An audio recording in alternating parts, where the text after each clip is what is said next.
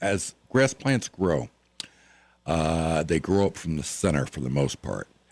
And those center leaves will grow up, and down the line, they're going to fall over to the sides, and new plants, new uh, sprouts will come up from the center. And uh, once those uh, leaves fall over to the side and they're not being cut anymore, there's not that much growth occurring to them anymore uh, because most of the growth occurs in the center of the plant. Once you're cutting all new material, it would be okay to transfer that to the uh, compost uh, pile. But uh, you definitely don't want, you know, go out and spray a fungicide one week and go out there and cut your lawn and throw the clippings in the next week uh, because you're going to be defeating. It's going to take a long time for that uh, thing to uh, compost and break down. Will it happen eventually? Yeah, but it can take up to years for it to happen. Where well, it'll take up to a couple of years for it to happen, and you know its normal stance. But it can take up to four or five years if uh, you you know hit it up with a fungicide. Other things that will help a pile break down earthworms and uh, leaf worms are both excellent to mix in. Actually, leaf worms are the best, not earthworms, not nightcrawlers. Uh, but uh, by going out and getting yourself some leaf worms, throw them, mix them into the uh, pile. And this uh, really gives you two uh, things. One, the worms are going to be out there eating up the uh, decaying matter, pooping out nice, rich humus.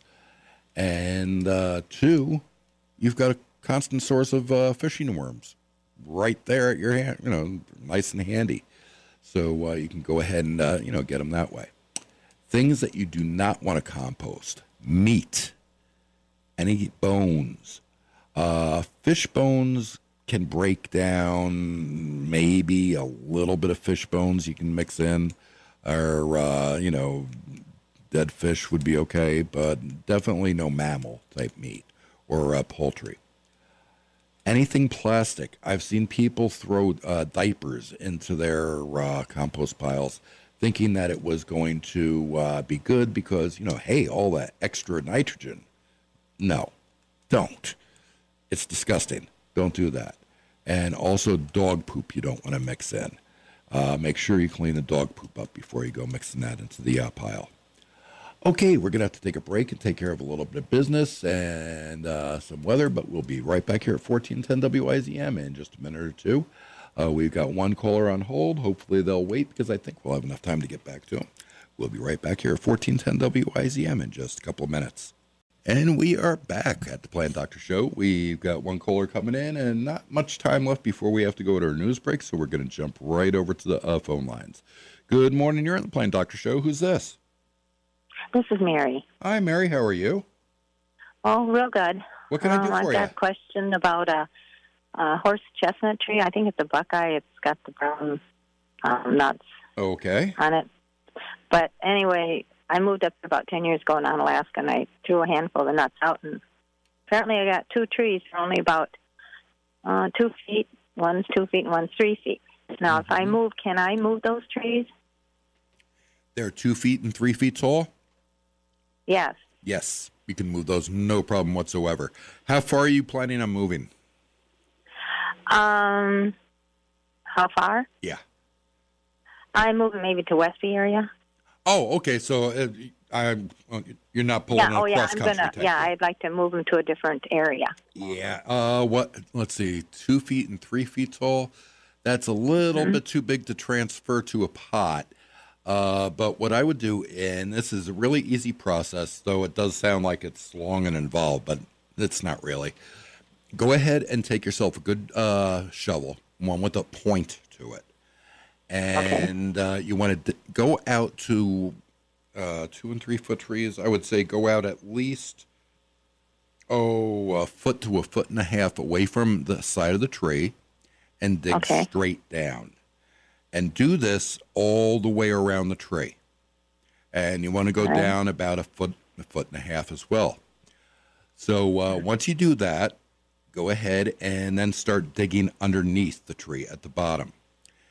And get yourself an old sheet or you know, any you could use burlap if you have some handy, but um, it's a great way of uh, getting rid of some old sheets that you might have laying around the house too.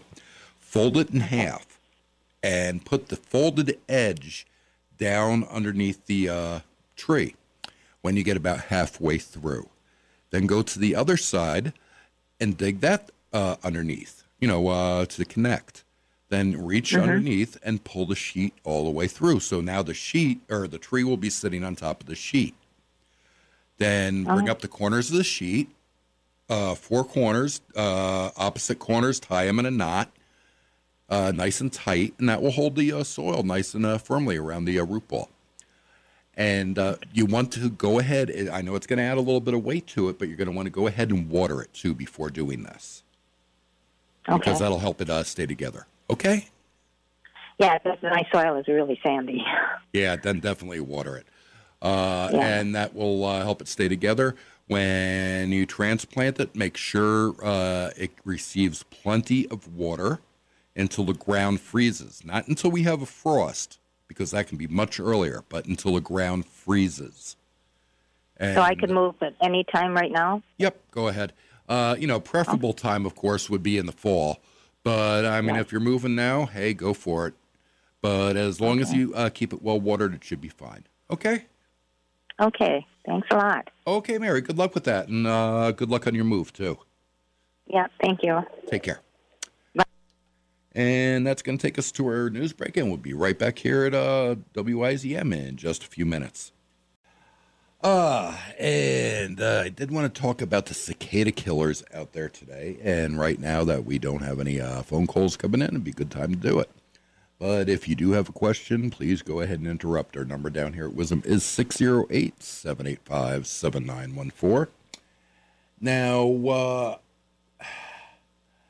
you know, just about everybody's heard the cicadas outside. Uh, you might not realize it, but, you know, re- realize what you're hearing. But they're the things that make that high pitched, shrilling noise. Uh, you hear it coming from the tops of the trees on the uh, hot days of the summer. And they're large black and white beetles or bugs, whatever they are. And uh, their songs are produced pretty much the same way that uh, crickets do theirs. But where crickets chirp, cicadas are gnawing. And uh, they come out with this high pitched uh, sound instead of a nice chirp chirp. Now, the cicada does have quite a few different enemies out there. That's a good thing. Uh, after all, you know, they are a nice big juicy bug, but by far the coolest and scariest is the cicada killing uh, wasp. Now, there are a couple of different types of these critters across the country. And out here, and I highly recommend going to the Plant Doctor of La Crosse uh, Facebook page because I got some really cool pictures of them up. Uh, they look like yellow jackets on steroids. I mean, these things here are anywheres from a half an inch to an inch and a half big. I mean, they are big bugs. And uh, that look just like a giant yellow jacket, the ones that we have in our area. Uh, the ones back east, though, were much more colorful. Uh, eh, they had the same temperament and all as the ones out here, but the ones back east were black and they had purple bodies with iridescent wings. They were really gorgeous uh, bee to look at. Now, these bees or hornets are quite a bit different than most of their cousins. Most bees live in a colony or a hive, but the cicada killer, while they have colonies close together, live only with their mate. So it's only two bees per nest. And uh, what these guys do is they look for a nice lawn that they can uh, burrow down into. So, um, of course, you're going to have to have, you know, loose soil. Uh, so a lot of times it's going to be a sandier lawn, and they look for the hotter, drier areas to uh, make their nests. And it's easy to see these nests out in the middle of a lawn. Uh, you'll get a about a dinner plate uh, size pile of sand uh, out in the middle, and you'll have a little uh, furrow right down the middle of it that leads up to the hole. Uh, and that little furrow is where they land, and they they're dragging cicadas. And to watch these things, it's amazing. First off, you don't need to be afraid of them though, because as big and nasty as they look, they're not mean. They are the gentle giants of the bee world. Uh, I have held them in my hand without been, being stung. Uh, I've picked them up with my finger and not had any issues whatsoever. I did get stung by one once, though, and that was my fault. I sat on it. It was in my uh, truck, and I didn't realize it uh, when I jumped up into the truck seat and I sat right on it. And yeah, the uh, size of their stinger, which is a gargantuan, proportionally affects the amount of pain that you receive, especially if you get it in the derriere like I did. I let out a howl, no doubt. But normally they're not going to bother you. And they are so tame that I've mowed lawns where there were hundreds of nests. And of course, you know, mowing the uh, lawn is going to uh, scare these uh, bees up and out of the ground. So they're going to be all buzzing around the air, just like you would if you know you disturbed a regular yellow jacket's nest. They're going to be all buzzing, you know, all over the place, and they won't bother you. You can keep on going, pretend that they're not even there, and it's scarier than heck to have a bee that big flying around you, and because you know what they can do, uh, but nine times out of ten they are not going to sting you. Now, uh, like I said, they uh, have these large nests. Uh, uh they're about the size of a dinner plate across uh, the pile of sand on top of the furrow, or a little furrow leading back to their hole. Now, what's really cool, and if you happen to get one of these uh, nests or more than one, is sit out there, grab yourself a nice cool beverage, lawn chair, and sit out there on a hot summer day and you'll start hearing the cicadas singing up in the trees. And uh, watch because the bees will come up out of their uh, burrow and they'll sit there waiting until they hear it too. And then they hone in on the cicada and they will take off after it. And what they do is they sting it, which paralyzes the uh, cicada. And then these bees, and if you've seen a cicada, you know they're about the size of a man's thumb. Uh, they're no small insect whatsoever. These uh, bees will actually carry them back down from the tree, flying to their nest. They'll land, drag it down, and what they do is they uh, sting it or they uh, lay their eggs inside of it. And that way, there, as the eggs hatch, the pupa have a source of something to eat. And, uh, you know, they continue on uh, the process next year. Now, they're not out there all season long, so it's not something that you really, really have to worry about all that much.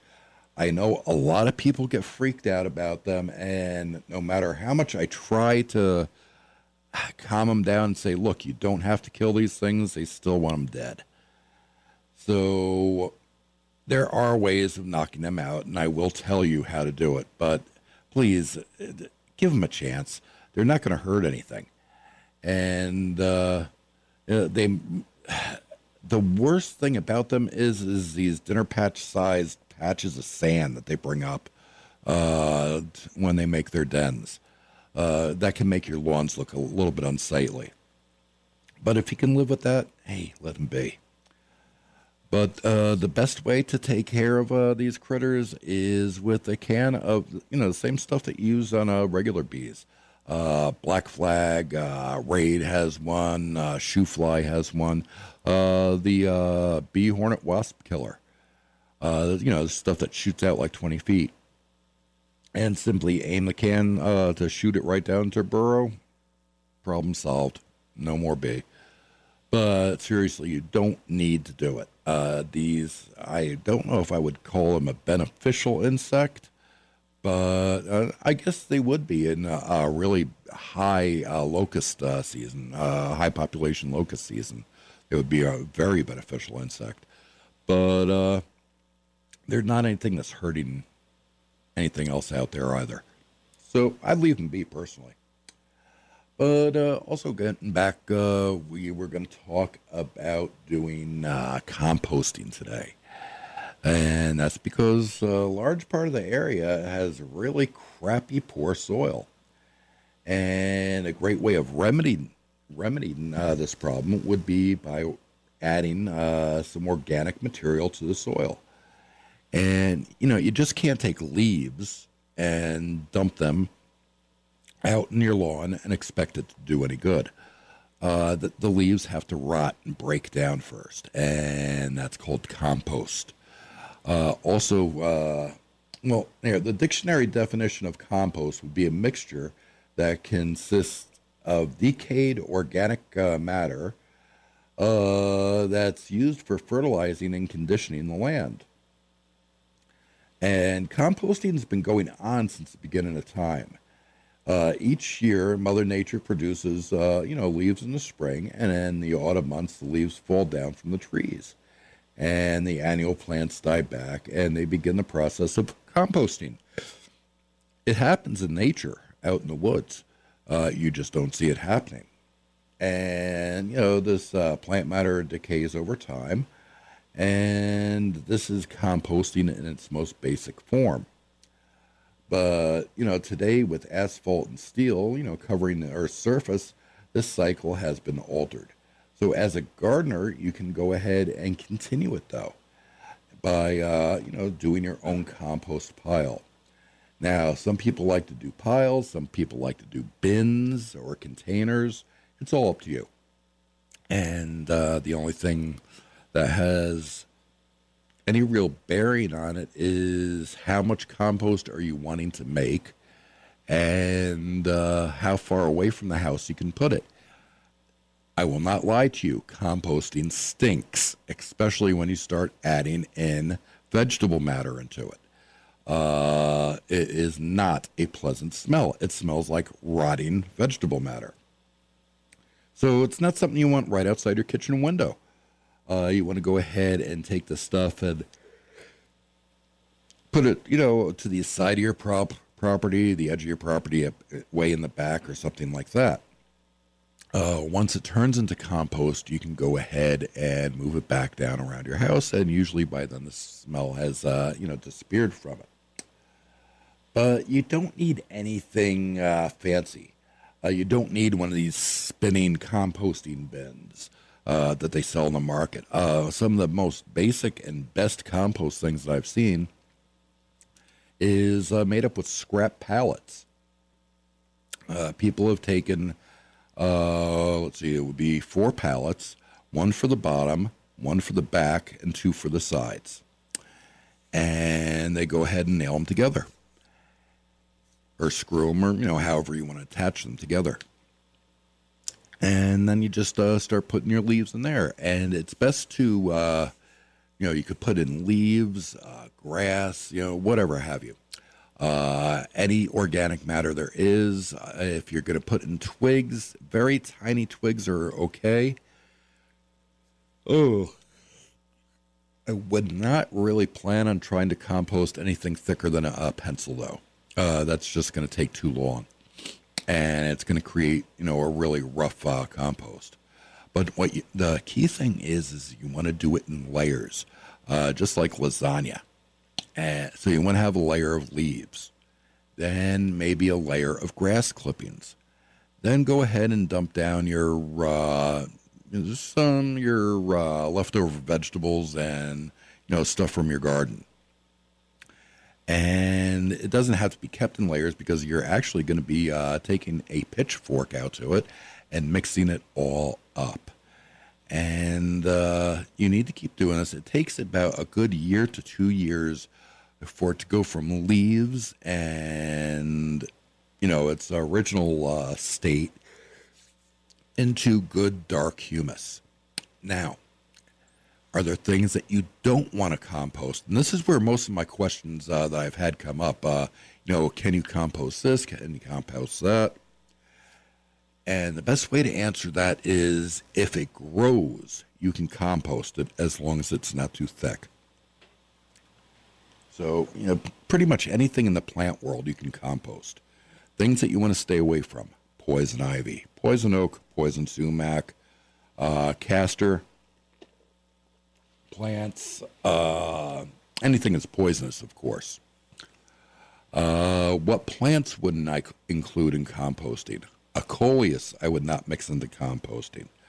Um, burning nettles I would not mix into composting.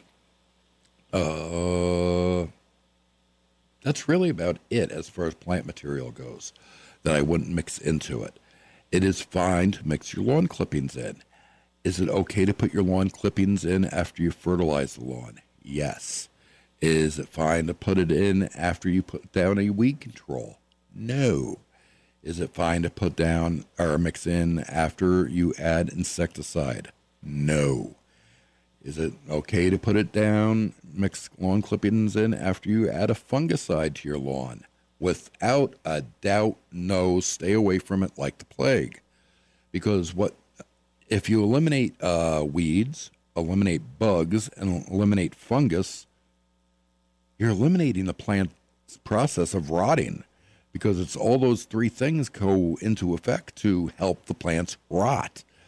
Uh, you've got little micro uh, plants growing, which will help break down the material. Uh, you've got your insects up out there chewing and eating and pooping out humus. That's basically what they do. And uh, fungus, uh, you know, the act of it rotting and getting moldy is something that you want to encourage, not discourage. So you don't want to definitely don't want to go adding any fungicide to the uh, material. That would be a big, big mistake.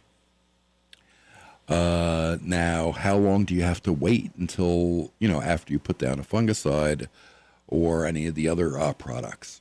Fertilizer, fine, you can do it the next day. That's not an issue. Weed control, I would wait at least a week or after a good heavy rainstorm uh, that will wash the material off the uh, leaves. That would be okay.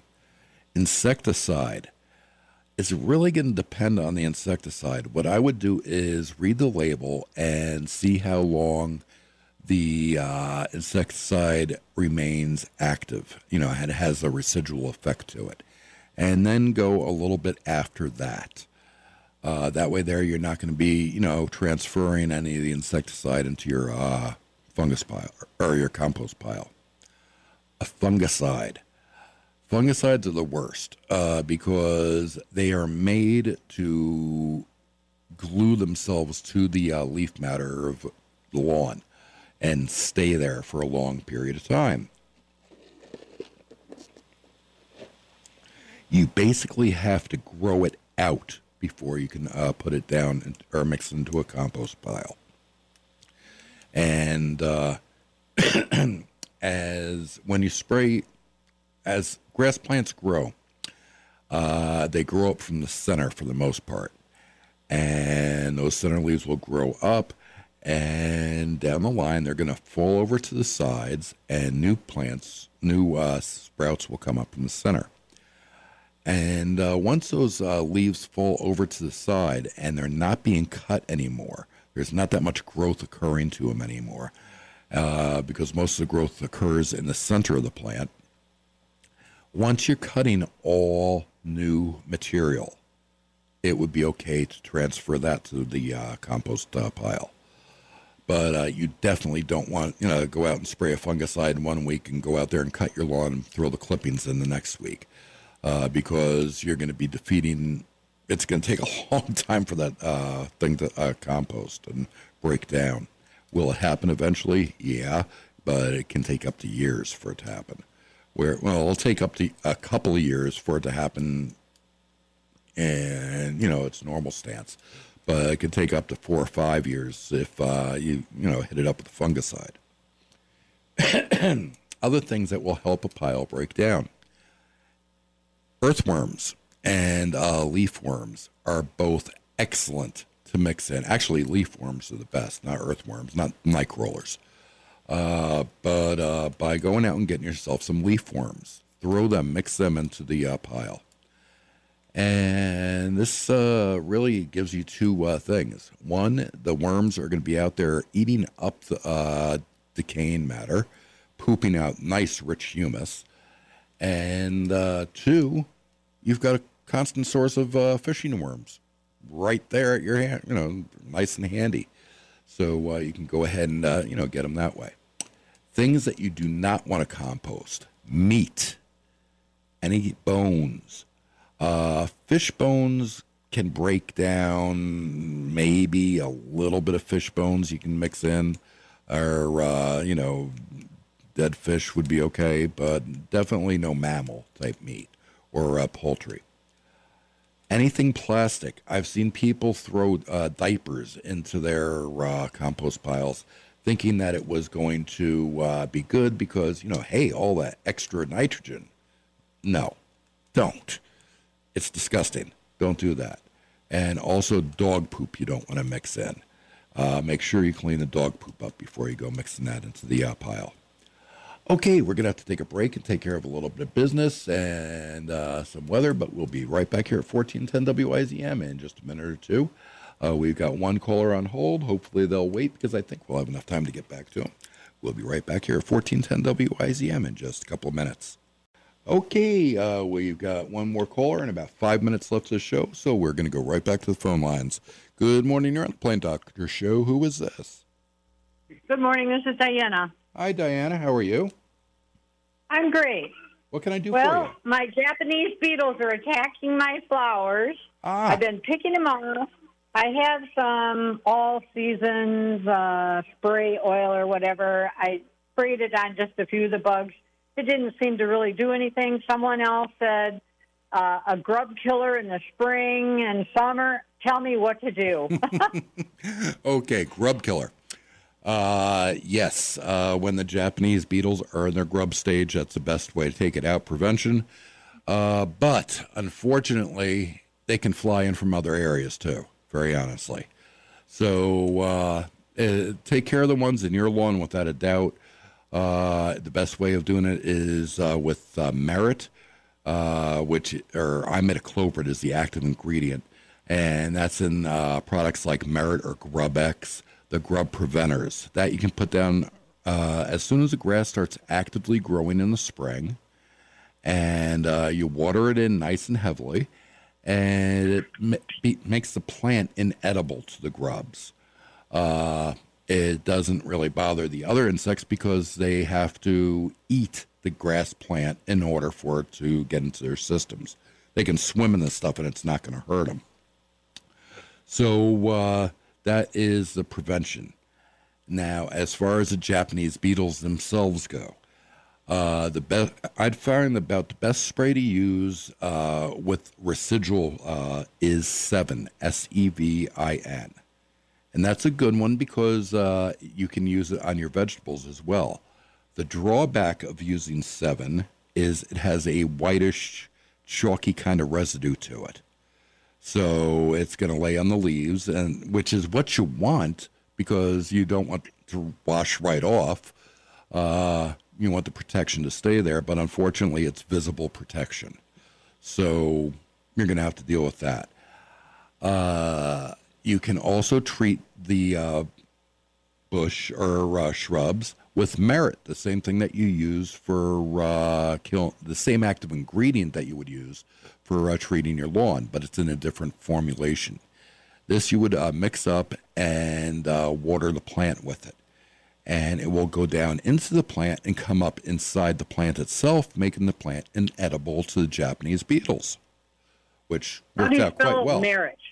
How are you spelling that? Same as a uh, word, you know, merit badge, M E R I T. Okay.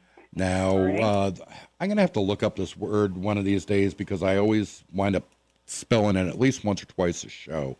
Imidacloprid is the active ingredient. Imid, and I have to write it down every time I do this. Imid, clo, per, id. It's a bunch of I's. I M I D I C L O P I R I D. D. Okay. And if that isn't right, it'll at least get you in the ballpark. You'll recognize Yeah. it on the Yeah. packaging. yes, and just follow the directions on the container. Exactly. And that would make your plants themselves, uh, you know, uh, inedible to the Japanese beetle. If you go the bag of bugs, which do work, if you've got decent sized property, make sure you do it far away from the plants that you're trying to protect because bag of bugs work so well, they attract the bugs in from miles away. So you don't want it to have it right next to your uh, plants that you're protecting. You want it to be on the far back side of your property somewhere. Okay? Okay, great. Okay, thank you very much. You're quite welcome. And that's going to close out the show for today.